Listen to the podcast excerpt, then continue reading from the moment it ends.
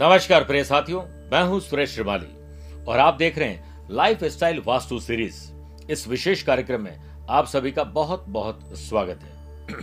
प्रिय साथियों, नवरात्रि में कर लीजिए नौ वास्तु टिप्स को अपनाने का काम।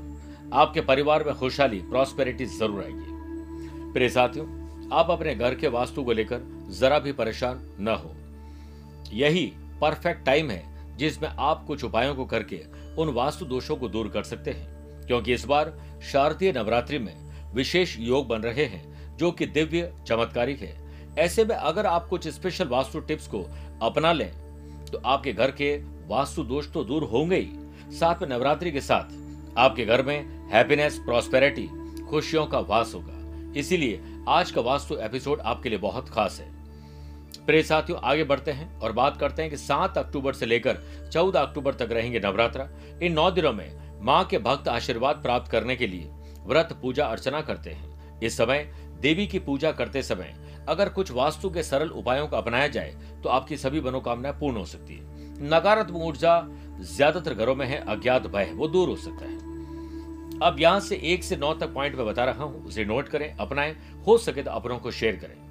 नवरात्रि के नौ दिन अपने घर के मुख्य दरवाजे पर आम या अशोक के पत्ते की बंदर माला बनाकर लगाएँ। इससे घर में पॉजिटिव एनर्जी बनेगी और नेगेटिविटी दूर होगी।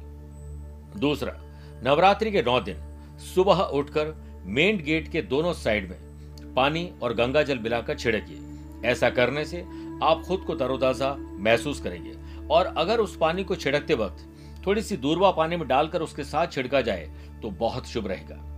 घर के मेन डोर के दोनों साइड अष्टगंध से स्वास्तिक बनाएँ। इससे आपसे और आपके घर में या नेगेटिव एनर्जी है या कुछ लोग आपसे जलन रखते हैं तो उनकी जलन दूर हो जाएगी और वह प्रेम में तब्दील हो जाएगी। अगला है ईशान्य कोण यानी नॉर्थ ईस्ट के कॉर्नर में, घर के उत्तर पूर्व दिशा में तांबे के एक लोटे में जल भरकर रख दीजिए। और शाम के समय पूरे घर में उस पानी से छिड़काव करके बाकी पानी तुलसी में डाल दीजिए। ऐसा लगातार नौ दिनों तक करने से श्रेष्ठता बढ़ती है। अगर घर में बीमारी और नज़र दोष से परेशानी चल रही है, घर की महिला सुबह मेन गेट पर अष्टगंध से ओम का चिन्ह बनाए, इससे आपके घर में चल रही बीमारियाँ दूर होगी।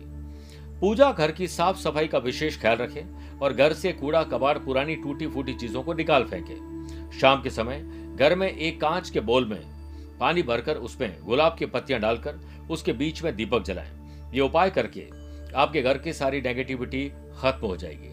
जो लोग नवरात्रि में ग्रह प्रवेश कर रहे हैं, वे लाल रंग के कपड़े की पोटली में जटा वाला नारियल, हल्दी, चावल, गुड़ और लाल पुष्प डालें। और घर में प्रवेश करते समय उसके साथ में गणेश जी की प्रतिमा और दक्षिणावर्ती शंख लेकर प्रवेश करें, बहुत शुभता आएगी। अगला है, नवरात्रि के नौ दिन अपने घर में कपूर, गूगल की धूप ज़रूर करें। धूप के बाद, शाम के समय घर के चारों कोनों में एक एक दीपक ज़रूर जलाएँ।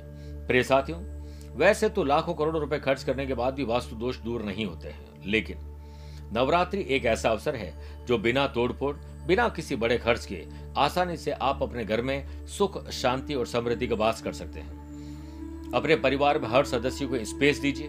अब जमाना अलग है, हर एक को अपने अपने हिसाब से जीवन जीने के लिए थोड़ी सी फ्रीडम दीजिए।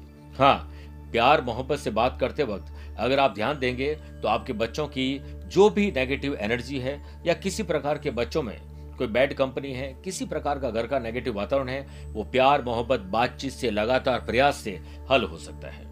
प्रिय साथियों, आपको और आपके परिवार को नवरात्रि की बहुत बहुत शुभकामनाएँ। अगली बार लाइफ स्टाइल वास्तु सीरीज़ पे कुछ नया लेकर हाजिर होऊँगा। तब तक के लिए आज इतना ही। ज़रूर बोलिए एक बार, जय माता दी। नमस्कार, प्यार भरा आशीर्वाद।